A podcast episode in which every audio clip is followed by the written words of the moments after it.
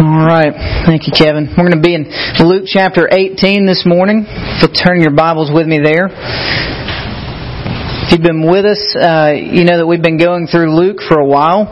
Uh, last week, Kevin was also in Luke chapter 18, and we were introduced to uh, a story uh, where Jesus tells a parable about uh, a tax collector and uh, a Pharisee in the synagogue. And these two men standing in the synagogue, one begins to pray loudly so that everybody else can hear, Thank you, Lord, for not making me like this tax collector over here. Whereas the tax collector beats beats his chest and won't even look up into heaven and says, Lord, just have mercy on me, sinner. And Kevin took us through that parable and into a story where Jesus rebukes his disciples for refusing to let children come to him. And the stories last week, both of those were to show us that what God requires of us, if we're going to come to Jesus, if we're going to receive His salvation, is not our merit or our attempted goodness, but it is a felt awareness of our need.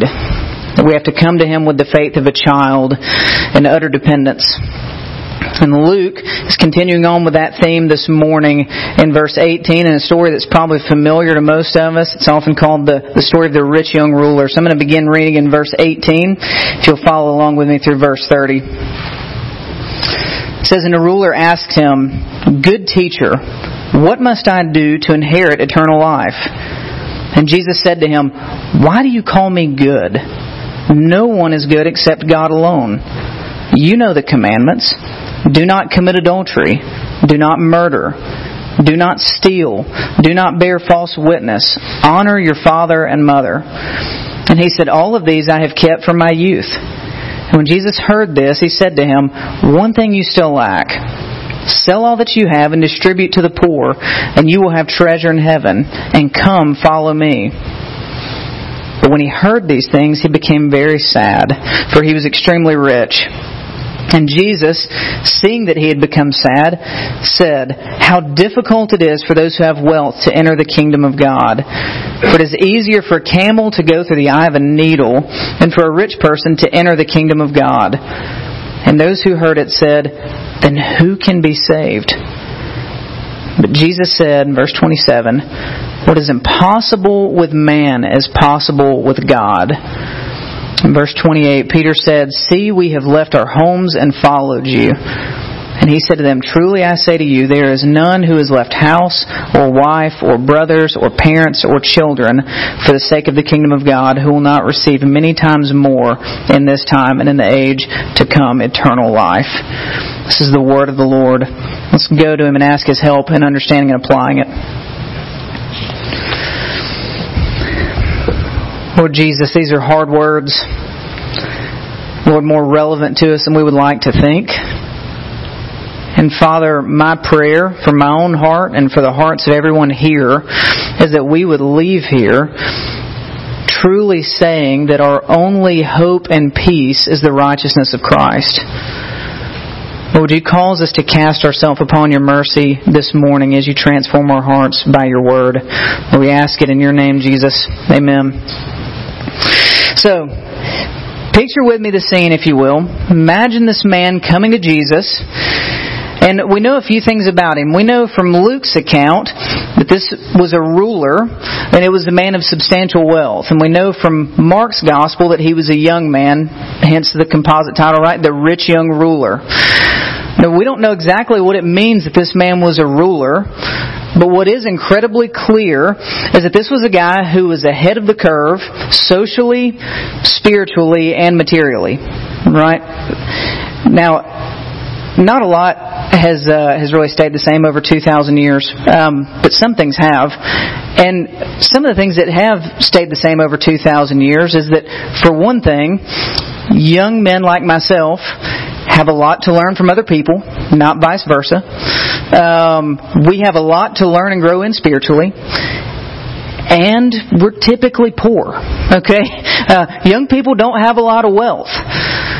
So for this man, a young man, to be considered a ruler, likely uh, some kind of official in the local synagogue, for him to be able to say that he is respected among his peers, deemed a ruler among people who are older and have more life experience than him, for him to have this degree of wealth, and for him to be able to stand in front of a traveling rabbi and say, I've kept all of God's commands since my youth. This man was ahead of the curve. He was exceptional.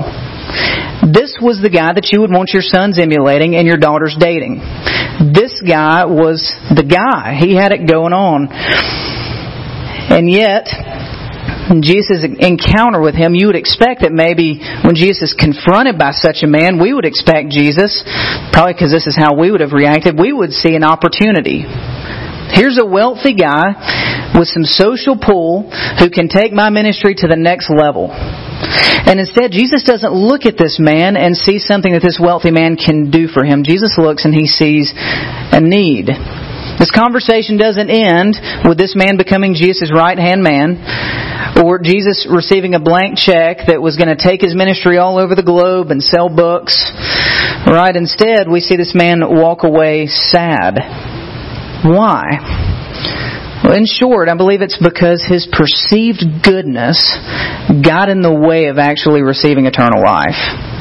But the thing he wanted most, his own goodness, at least what he thought was his own goodness, was getting in the way. And it was made worse by his wealth. His wealth perpetuated this blindness.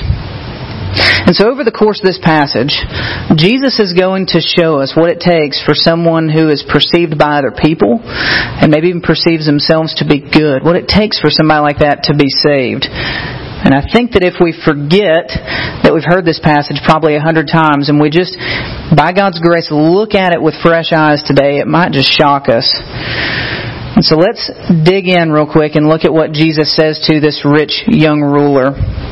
The first thing we need to see is that God requires brokenness. That's our first point this morning, is that God requires brokenness. When the young man approaches Jesus, he calls him good teacher. Now, other gospel accounts, I believe it's Mark's actually tells us that when this young man actually approaches Jesus, he doesn't stroll up with some kind of like puffed up posture. It says that he ran and he knelt in front of Jesus. So this rich young ruler, despite all of his perceived goodness, he was anxious. He, his mind was troubled. There was a sense of urgency and despair. And he comes and throws himself at the feet of Jesus and he says, good teacher.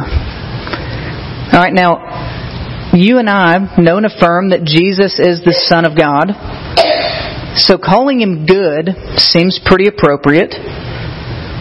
But Jesus doesn't seem to think so. But the man finishes his question says, Good teacher, what must I do to inherit eternal life? In other words, what, what can I do to be sure that I'll be saved in age to come? What can I do to know that I'll actually be saved? And rather than immediately answering the question, like we would expect, Jesus says, Why do you call me good? For no one is good except God alone. Alright, now, again, Jesus needs to shock us a little bit here. Alright, this is a man of means, man that can take your ministry to the next level, and he comes and throws himself at your feet saying, What do I need to do to inherit eternal life? This is an evangelist's dream, right here. And you would expect that Jesus would go into a talk about salvation by grace through faith. All you need to do is trust me. Let's line up a baptism. And instead, Jesus seems to be arguing over semantics, talking about this man's definition of good seems strange, but let's see what Jesus says next. Luke doesn't even record Jesus giving the man a, chance to answer. In verse 20, he says, You know the commandments. Do not commit adultery. Do not murder. Do not steal. Do not bear false witness. Honor your father and mother. And so on the heels of asking him, why do you call me good? That's a weird way to start. But then Jesus presses in and he takes him to the Ten Commandments, specifically the second tablet of the Ten Commandments. These are the commands that are supposed to govern the way that we interact with our neighbor, the way that we love our neighbor. So is Jesus promoting some kind of a works-based righteousness here? Right, buddy, if you'll just keep these commands right here, then that's all you have to be that's all you have to do to be saved. Of course, we would say certainly not. So, what's the young man's response? Let's see if we can get down to what Jesus is trying to say here. Verse 21 The man hears these commands and he says, I have kept all of these since my youth. And there it is, right? That's, that's the problem that Jesus is honing in on. Jesus is exposing that this man, even though he was thought well of by other people, even though he believed that he himself was a good person, Jesus exposing that he had actually failed to keep the law. This man had spent his life studying God's law, but he had only actually seen the surface of God's commands without ever perceiving their depth. Like a true legalist, he had boiled down God's commands to a fashion that he felt like he could keep them, felt certain he could keep them. And then he banked his eternity on it. So when he heard, do not murder, check. No homicide investigations. And he heard, do not commit adultery. No problem. Check. And he wasn't alone in this. Right? This was a this was a common misuse of God's law. And so it's no wonder then, then when Jesus came onto the scene and he begins his teaching ministry, when he's giving his Sermon on the Mount, Jesus begins to reinterpret God's law. He looks at these same Jewish people that would have interpreted the law the same way this man had and said that if you have anger in your heart towards a brother, you're guilty of murder. He says, if you're guilty of looking lustfully at anyone other than your spouse, you've already committed adultery in your heart. It's important to see that Jesus is not adding to God's law here. It's not him saying anything new per se. What he's really doing is showing the true nature and intent of God's law. That while this man and many Jewish people would have looked and thought, great, I've managed to avoid committing these sins outwardly with my hands. What Jesus is showing is, yes, but you've broken them all in your heart. And that's what matters.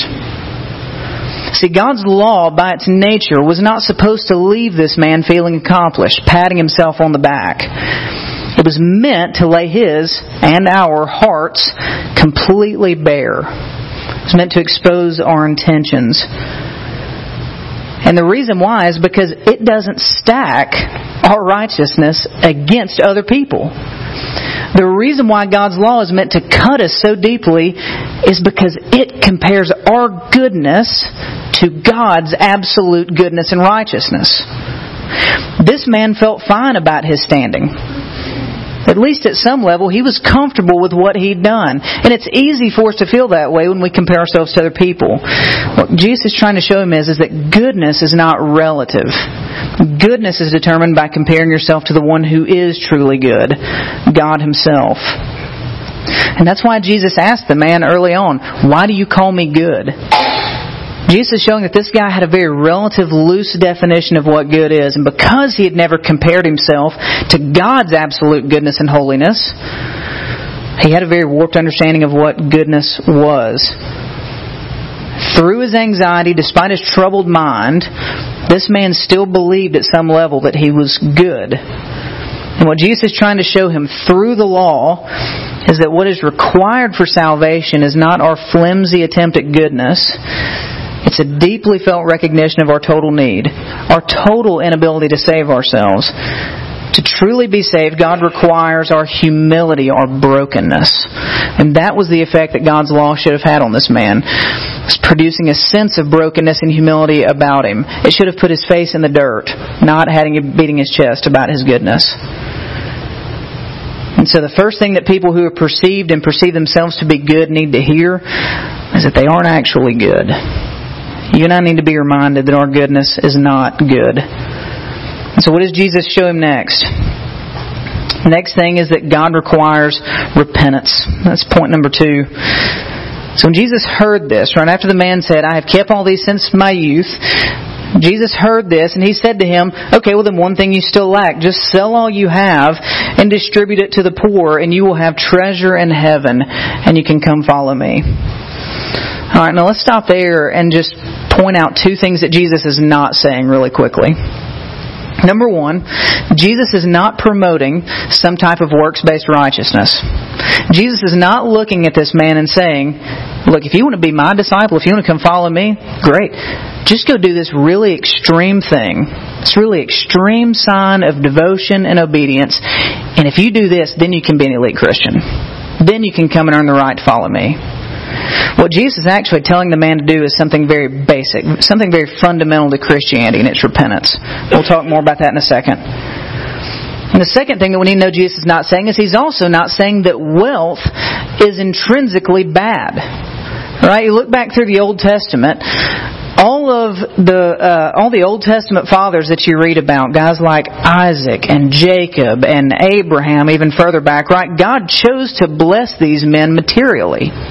And that wasn't a sign of condemnation. That was a sign of His blessing. That He, He was giving these guys wealth and possessions. So we don't believe that God hates wealth and possessions. We know that in the New Testament, people followed Jesus that still owned property, owned businesses. People like Joseph of Arimathea, who was a wealthy man and gave his tomb to Jesus, right? Wealthy people followed Jesus. So this man's problem wasn't that he had wealth. So what is Jesus doing here? If he's telling this man, just go sell everything you have and give it to the poor, what is he actually getting at? He's really trying to show this man that he had failed to keep the first command, which means that he certainly had not kept all ten. What's the first command? Exodus 20, right? You shall have no other gods before me. God's first command to the nation of Israel was, You shall have no other gods before me. The problem for this young man was not that he had wealth, the problem was that his wealth had him. Jesus' prescription for this man's idolatry wasn't radical.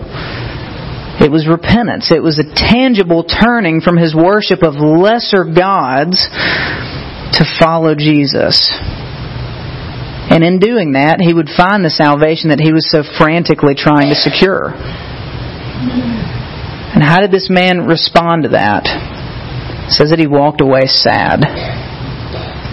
Mark's gospel tells us that when Jesus saw that the man had become sad, his face had fallen, Jesus loved him.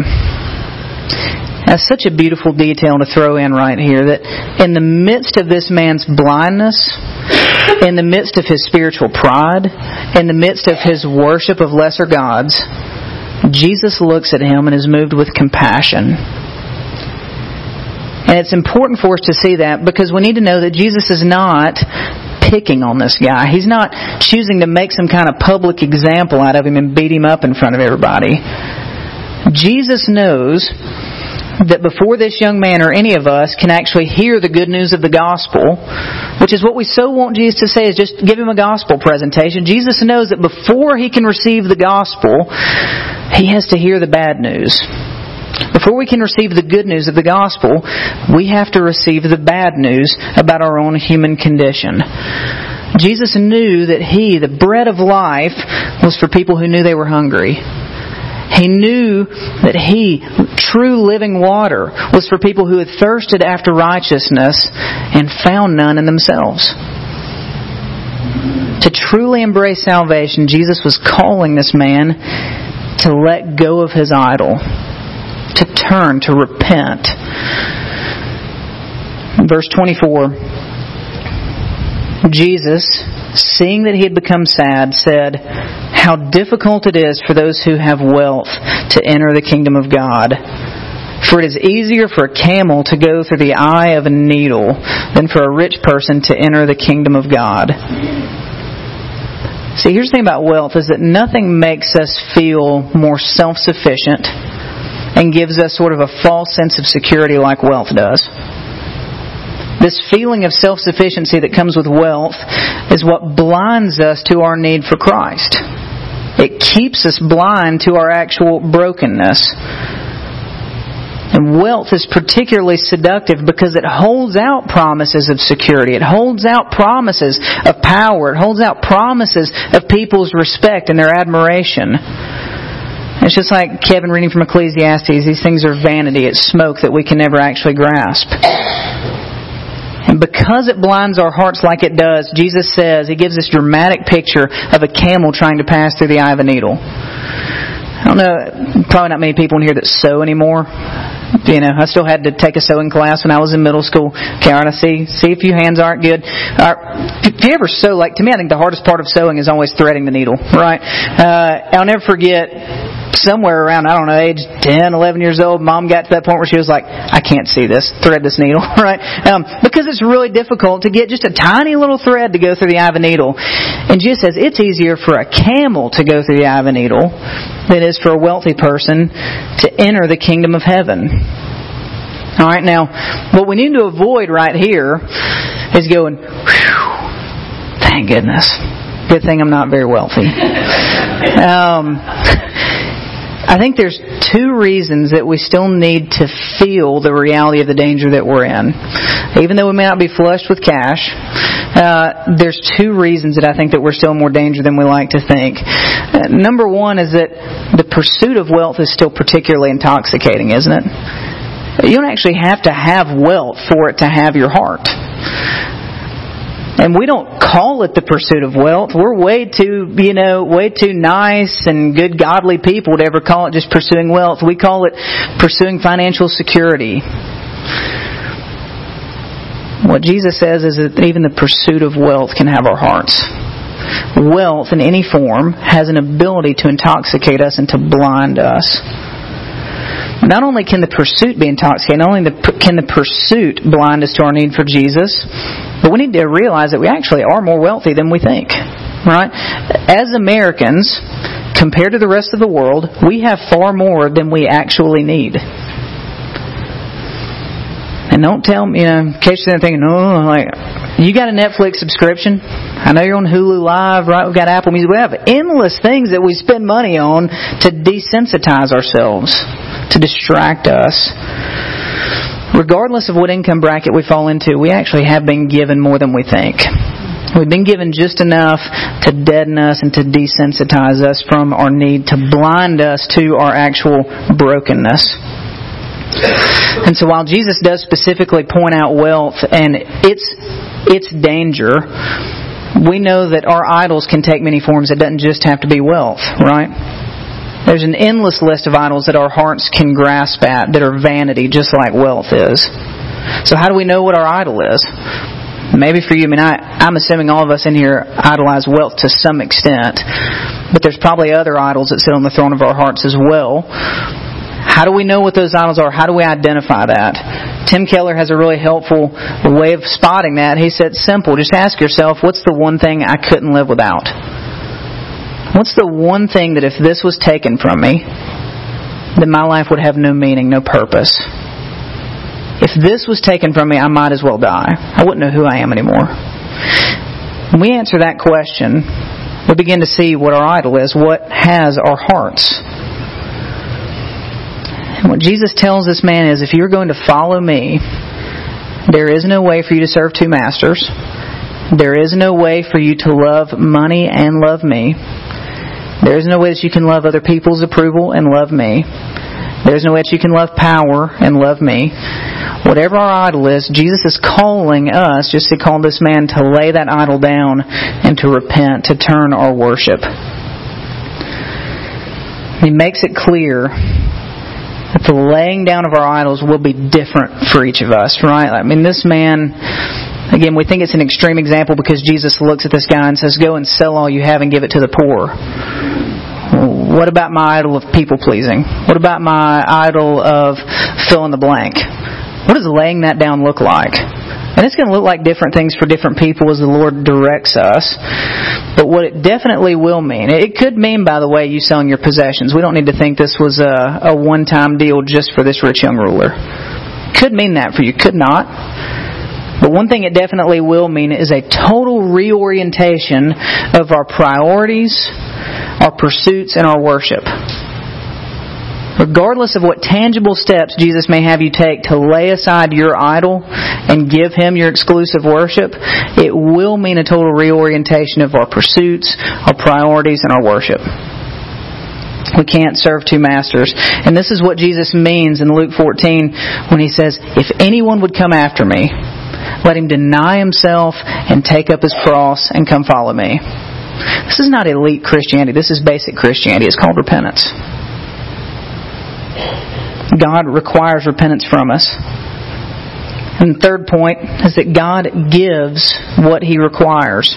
God gives what He requires. Verse 26, the disciples ask an amazing question. It says, Those who heard it said, Then who can be saved? Now, when they ask who can be saved, then they're probably looking at Jesus' seeming rejection of this young man and thinking, if somebody like that can't get in, if even a man with wealth can't get in, who in the world can actually be saved? But I think their question is better than they knew. Because if you and I, if you and I are blind by our own goodness, if we think that we're better off than we actually are, and we look into God's law and we just sort of check off those boxes, and we're blinded to it, and to top it off, we're also worshiping lesser gods that also keep us blind to our need, then who in the world can be saved? How can we produce repentance? How can we muster up enough humility of heart to come and throw ourselves at Jesus' feet? And Jesus gives the answer, verse 27. He says, What is impossible with man is possible with God. See, Jesus gives us the answer. How do we muster up that kind of humility? How do we muster up that kind of brokenness, that kind of repentance? How do we cast aside our idols? How do we lay our deadly doing down? Jesus says you can't. A wealthy man on his own is hopeless. Proud people, good people like me and you, are hopeless. Idolaters are hopeless on our own. Under our own strength, we have no hope. And Jesus says, But what is impossible with man is possible with God. By God's power, we can be saved. See, God's grace comes running out to get people like you and me people puffed up by their own goodness, self deceived, worshiping lesser things. God's grace comes running out to get us. Ephesians 2 tells us that even the faith to trust in Jesus is a work of grace. It's not our own doing, it's a work of the Holy Spirit. By God's grace, the eyes of our heart can be opened so that we see God's law for what it was actually supposed to be. What Paul calls in Galatians 3 a tutor that was meant to lead us to Christ. God's grace can cause us to turn loose of our idols, to actually turn and repent, to reorient our worship and our priorities. God's grace can cause us to believe Jesus' promises and cling to them. And he, Jesus gives us such a promise in verse 28. And Peter said, See, we have left our homes and followed you. And he said to them, Truly I say to you, there is no one who has left house, or wife, or brothers, or parents, or children for the sake of the kingdom of God who will not receive many times more in this time and in the age to come. One of C.S. Lewis's most famous quotes, I guarantee you've heard it. Um, he was talking about how we are like children making mud pies in the slum when the promise of a vacation at the beach has been offered to us. See, Jesus offers us far more than we could ever lose in this life. Anything that we could ever repent of and give up, any idol that we let go of, Jesus offers us something far better. But we will never lay hold of it by our own doing. The life and the salvation that Jesus holds out to us can only be taken by God's grace, not by our effort. And so, in closing, I'll say this if you are convicted over your lack of brokenness, if you are convicted over your lack of humility and the fact that you think you are actually better than you are, if you're convicted over the fact that you worship lesser things, then do what this man refused to do and throw yourself at the mercy of God alone. The answer is not to try harder, it's to throw ourselves upon the grace of Jesus. It's like the great hymn says that all the fitness that He requires is for us to feel our need of Him. And this He gives us.